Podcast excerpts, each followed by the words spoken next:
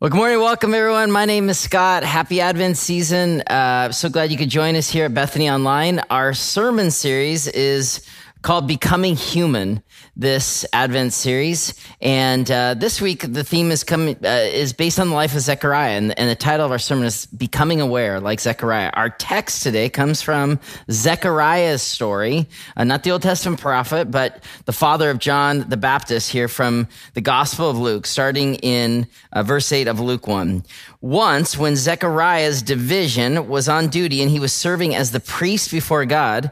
Zechariah was chosen by Lot, according to the custom of the priesthood, to go into the temple of the Lord and burn incense. And when the time for the burning of the incense came, all the assembled worshippers were praying outside. And then the angel of the Lord appeared to Zechariah, standing at the right side of the altar of the incense. When Zechariah saw him, he was startled. He was gripped with fear. But the angel said, Do not be afraid, Zechariah. Your prayer has been heard. Your wife Elizabeth will bear you a son, and you are to call him John. He will be a joy and a delight to you, and many will rejoice because of his birth. For he will be great in the sight of the Lord. He is never to take wine or other fermented drink, and he will be filled with the Holy Spirit even before he's born. He will bring back many of the people of Israel to the Lord their God, and he will go on before the Lord in the spirit and power of Elijah to turn the hearts of the parents to their children and the disobedient to the wisdom of the righteous, to make ready a people prepared for the Lord. But Zechariah asked the angel, How can I be sure of this? I'm an old man and my wife is well along in years.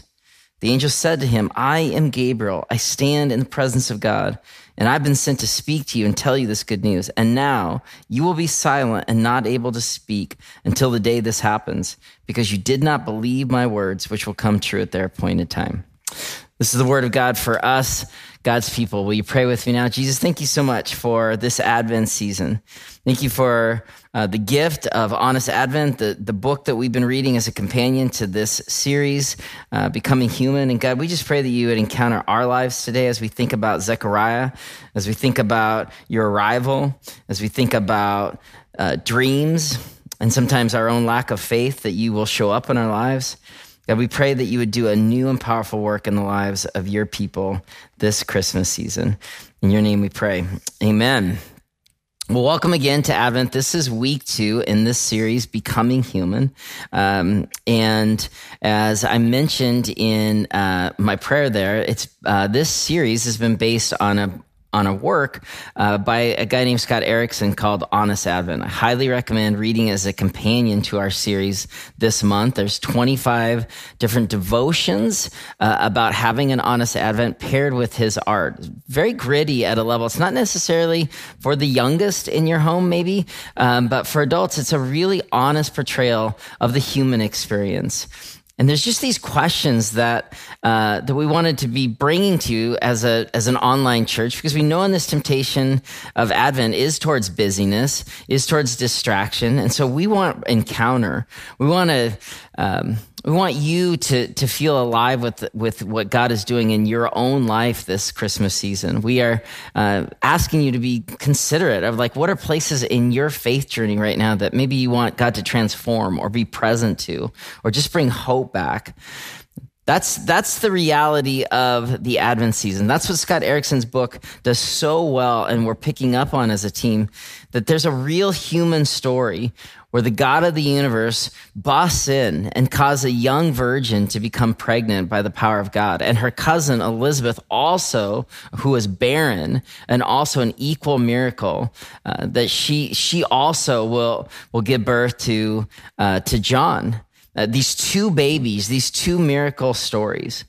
And, th- this is what we're tracing, you know, all, all month long that when we talk about Advent as a church, we're not talking in a memorial setting. We're talking about a birthday party. We're talking about a new life that brings joy and hope and, and in time resurrection. But I mean, just the incarnation is meant to be mysterious and gritty and beautiful and hopeful about the miracle that is the Christmas story. And that Jesus' birth 2,000 plus years ago is still to be celebrated because the life it brings to bear in our own lives now. This really is the most amazing story. We should be people of awe and wonder this Christmas season uh, for what Jesus did and what he continues to do in our lives. And that's the story last week that I set up with, with Mary's immaculate conception and, and what a, what a miracle that, that was.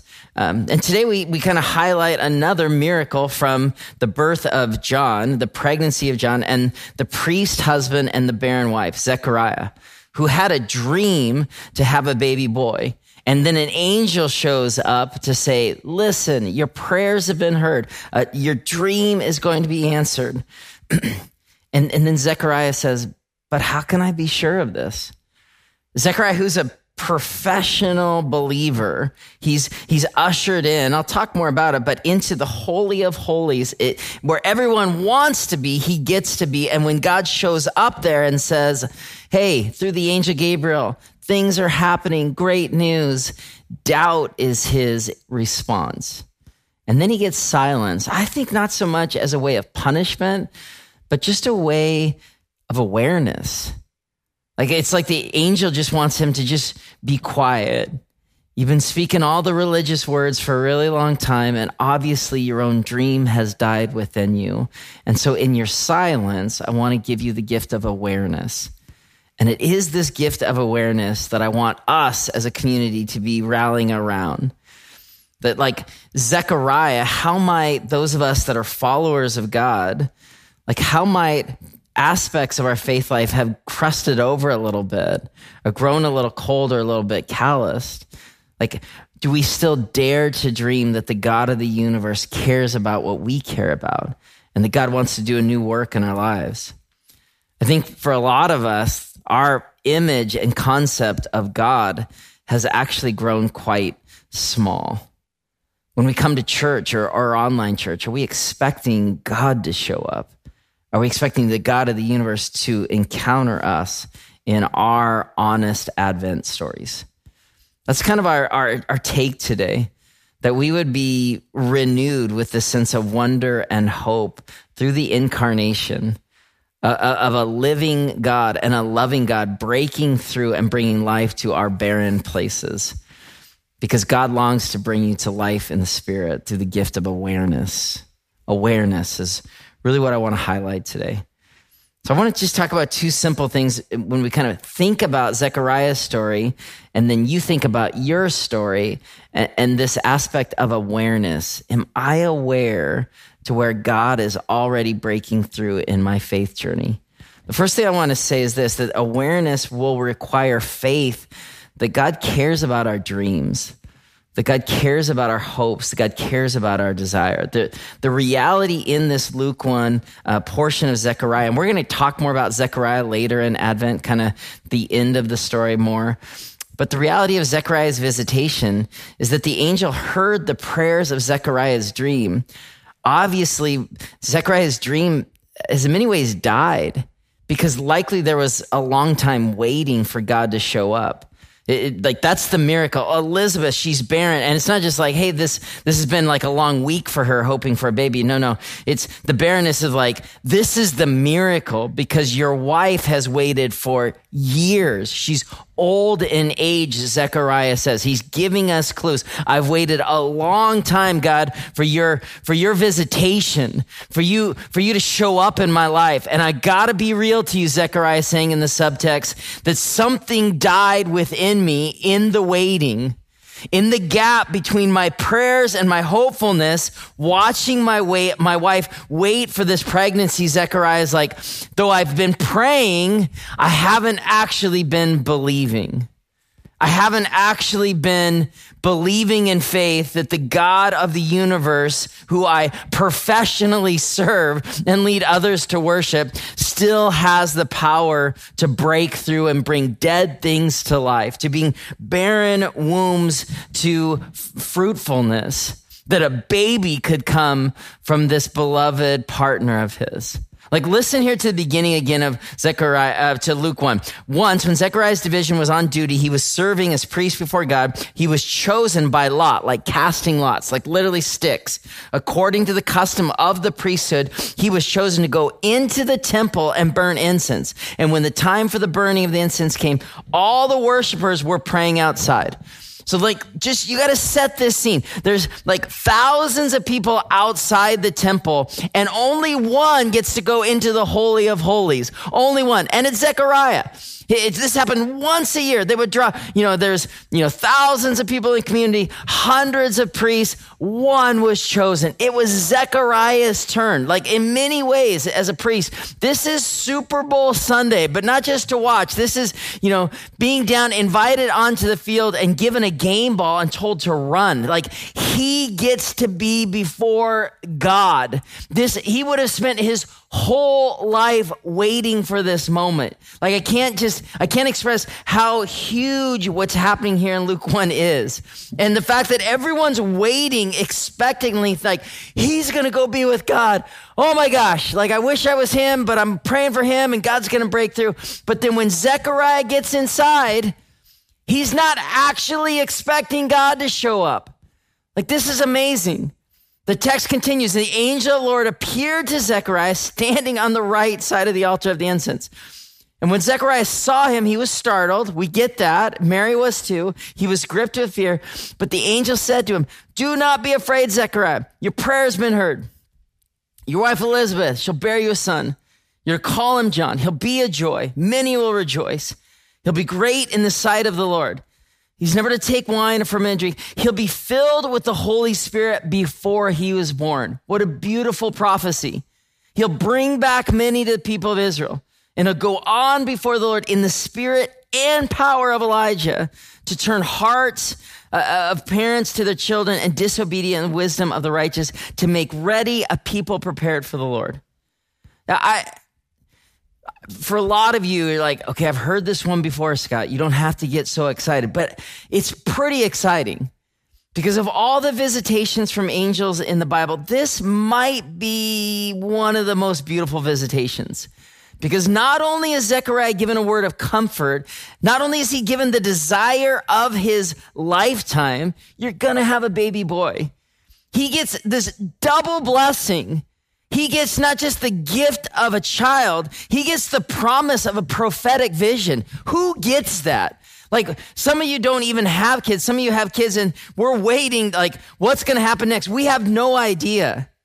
But I'm telling you, like Zechariah is given the whole package. You've waited for decades. You're having a son, but not just any son. This son is going to change the world because he's going to be preparing like Elijah did for, for the way of the Lord. And for a priest, I'll, I'll just tell you as a pastor, oh, like I want people in my congregation, I want you online, I want you to be experiencing God. It's why I do what I do. But I really, especially, hopefully, want my kids to fall so deeply in love with Jesus that their life is never the same. And this man is given it all the son, the promise, the prophetic glimpse. It's like the showcase round of Price is Right. This is the conclusion to every Christmas Hallmark movie. This is the Disney after school special. This is the nerd guy getting the halftime shot to win the game and end up with the, I mean, you name it, he's given it every dream comes true. And it's not just cliche. No, this is a historical fact. The angel Gabriel comes and gives this gift to a faithful model. And then he says, How can I be sure? Because all I can see with my eyes is I am old, and my wife, well, she's well along in years. I've wrestled every single year when I come into these texts the difference between Mary's doubt and Zechariah's doubt, or Mary's question, how can, like, how will this be? And Zechariah's. And I'm still wrestling with it to be to be honest with you. But I think with I think with Mary there was a confusion. I'm a young virgin in a backwater town. Like, how will this be? But for Zechariah, the angel's holding him a bit accountable. He should know better. by the nature of his studies and his age and his proximity to the presence of God, when the angel shows up, it's like Gabriel's like, you know, Zechariah, you should know that God is powerful. And, and where Mary's reaction is worship, Zechariah's reaction is more asking for just certainty.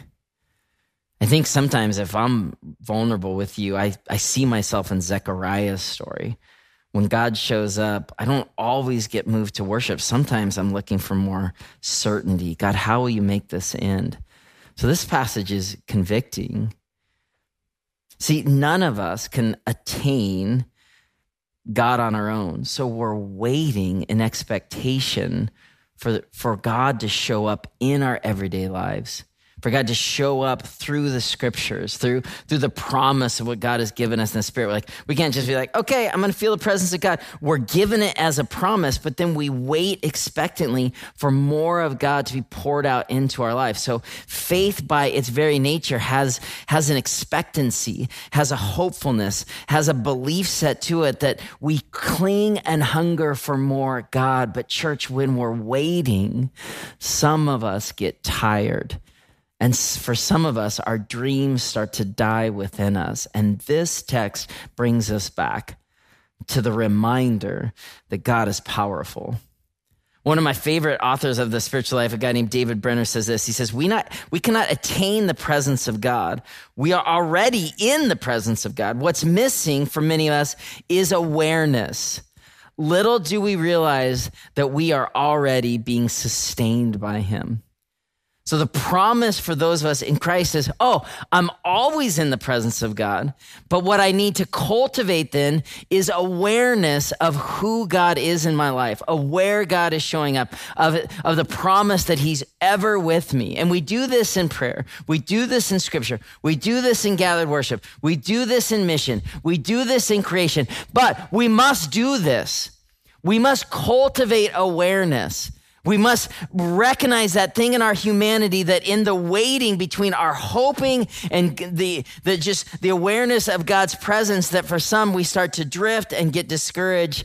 And so in our waiting, we must become aware. We must be more and more and more expected that the living God does bring dead things to life in us, does resurrect relationships that are crusted over, does long to see our work life matter where we're using our gifts in such a way that brings glory to the people around us. Like God cares desperately about our lives. God in the incarnation comes into a human story. He doesn't lift Mary into the clouds and set her in some angelic place. God breaks through into everyday, ordinary life to remind the people then and remind us now I care about your dreams, I care about your life. And the power of God is coming into us as God's people. Will we be aware? Will, will we be aware? so that when God reminds of us of his presence, we can say, more like Mary did last week, my soul glorifies the Lord, and less like Zechariah this week. How can I be sure, God, you're really doing this? Zechariah was given the knowledge. There's a kind of a, what the angel tells him is really kind of pointed to the Isaiah 40 prophecy, a voice of one calling in the wilderness, prepare the way for the Lord, make straight in the desert a highway for our God. And see, we all ask for God to show up more or be more aware but this text calls us to account that when God shows up, our lives must be lived in response. That this awareness will give birth to obedience or just deeper relationship. In his book, Honest Advent, Scott Erickson says this. He says, If I'm honest, I'm actually afraid at times of revelation because all great stories come at a cost. And the cost of revelation is it's going to ask something of us. In any divine annunciation or visitation, you receive revelation as a gift, yet at the same time, you receive notice that all you had planned is ending. It's all over. Everything will change, most of all, you. So, this Advent season, if I'm asking you to be asking God for a breakthrough, an awareness of where God is already present in your life and where God wants to bring a dead dream back to life in you, I, I need to be pastoral with you to just say, this will likely be costly. Because if your dream of a healthy marriage comes to life within you, it might actually force you to do some of that work of confession or repentance or change yourself. Or if it's a relationship with, with a parent or a child, if that, if that dream of a, of a resurrection of that relationship comes to bear, you might need to be the one to serve first or confess first. Or you see what Erickson talks about. When God breaks through, it's often costly. A story I told a couple months ago, just in the move of becoming senior pastor, I was very thoughtful about the call on my life. And it was, you know, we joke, it was in the south of France during a time of prayer in 2008. Uh, that um, that God said, Scott, come and and build the church which the subtext was help make church relevant again in the lives of its people. And one of the things that I've really been wrestling and been blessed with over the last month is realizing that that word given back then didn't just bring something to bear in my life. It was like God made me pregnant with this you know, expectation and hope to, to build the church. Certainly at Bethany North over the last 11 years, we've been doing this work, but there's even something else that I'm seeing that like that word given to me then is actually coming to bear right now as we're bringing people back together, helping people recognize that, that the church matters again here in Seattle, that our six different locations, that wherever people are watching online, that the church matters, that God's gathered people. So it was like this this word given there in the late 2000s is coming to bear now, you know, 12, 13, 14 years later. It's amazing and costly because the reality is living in response to God's revelation must change me. If I'm going to be speaking about the hopefulness of the church, I've got to live into it. If I'm going to be speaking about the glory of God breaking through, I've got to be expecting it. I can't become Zechariah going to meet with God, praying, but not actually showing God to show up. And then I want to flip this. Neither can you. Like you're praying, are you believing God is hearing you? And that God, even if you've been waiting a very long time, that God wants to bring something to, to life within you. Do we pray and believe that God shows up? That's, that's a key, key thing that I want to kind of focus on. And then the second thing that I'll just say here is that awareness will require change when we miss God showing up. When we miss it, it's going to require change in us. At the end of the story here from Luke 1, when it was time for Elizabeth to have her baby, I now pick up in kind of verse 57 of Luke 1. Her neighbors and relatives heard that the Lord had shown her great mercy. They shared her joy. On the eighth day, they came to circumcise the child. So now we've gone from the revelation before God. Now it's many months later, and now it's the time of birth. And then in eight days, they circumcised the child. They were going to name him. This whole while, Zechariah was silenced. They were going to name him after his father, young Zechariah, Zechariah Jr., but the mother spoke up and said, No, he's to be called John. They said to her, There's no one among your relatives who have that name. It wasn't the custom. And then they made signs to the father, because again, he's been silenced for months to find out what he would like to name the child. And then he asked for a writing tablet. And to everyone's astonishment, he wrote, His name is John. Very powerful four words. And immediately his mouth was open and his tongue was set free and he began to speak, praising God. And all the neighbors were filled with awe. And throughout the hill country of Judea, people were talking about all these things. Everyone who heard this wondered, what then is this child is going to be? Because the Lord's hand was with him. The Lord's hand was with him. I said earlier, and I want to say it again, I do not believe that Zechariah was punished by the angel in order to sit in the proverbial penalty box of faith. I think God wanted him to be quiet for a while, to be made more aware. Because in those months of awareness, Zechariah was learning awareness of God. and he was learning to be obedient. And so when they turned to him and said, What's his name, Zechariah? It's this especially significant moment for him to say, His name is John. Because now the leader is a follower to what God's doing. But now the man who had dreamt for years for a son probably had his own name picked out Zechariah Jr., Little Zecky. I mean, you name it. But no, now Zechariah has learned through his silence and his awareness, he's learned obedience. He doesn't want to be outpacing what God is doing. He's like, you know what the angel said? His name is John. We better just follow the revelation we've received. So I want to wrap this up in your story. Like, where is God wanting to make you more aware? Where is God breaking into the season for you? Where is a dead dream that God wants to bring back to life? Where's a lack of awareness with you that God wants to change? And how will you respond? What that Benner quote earlier said is that God is already present. What's missing in us is awareness. And remember what we said earlier that when God calls us to something, it will cost everything for us.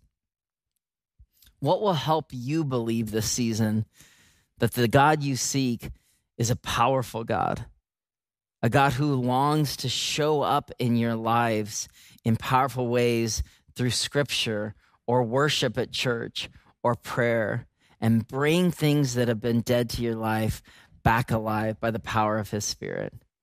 I do believe, church, that God is honored when our faith expects him to actually show up. And so may your dreams have a vitality to them. May your prayers this season have a freshness to them. And may you believe the God of the universe loves you enough that he cares about the dreams and, and, that you would have an awareness of where God is already showing up and where you, and from that awareness, it would lead you to worship, to trust that your his name is John moment would be saying, Yes, Lord, to what you're drawing me into, for the new life springing up around me. Yes, Lord, I want more of that. May that be our journey in these weeks ahead as we take this honest Advent journey together. Would you pray with me now? God, thanks so much for just the freshness of this Advent season. Through this look of honest Advent, what a gift this book has been for me as I've been studying these old texts. And God, we just pray for your people now as they're sitting with this message that God, that they would be moved in the weeks ahead to awareness. And if they're, if they're in the places of awareness of your spirit in their lives, God, we, we bless and honor and celebrate that. Would you just keep that awareness going?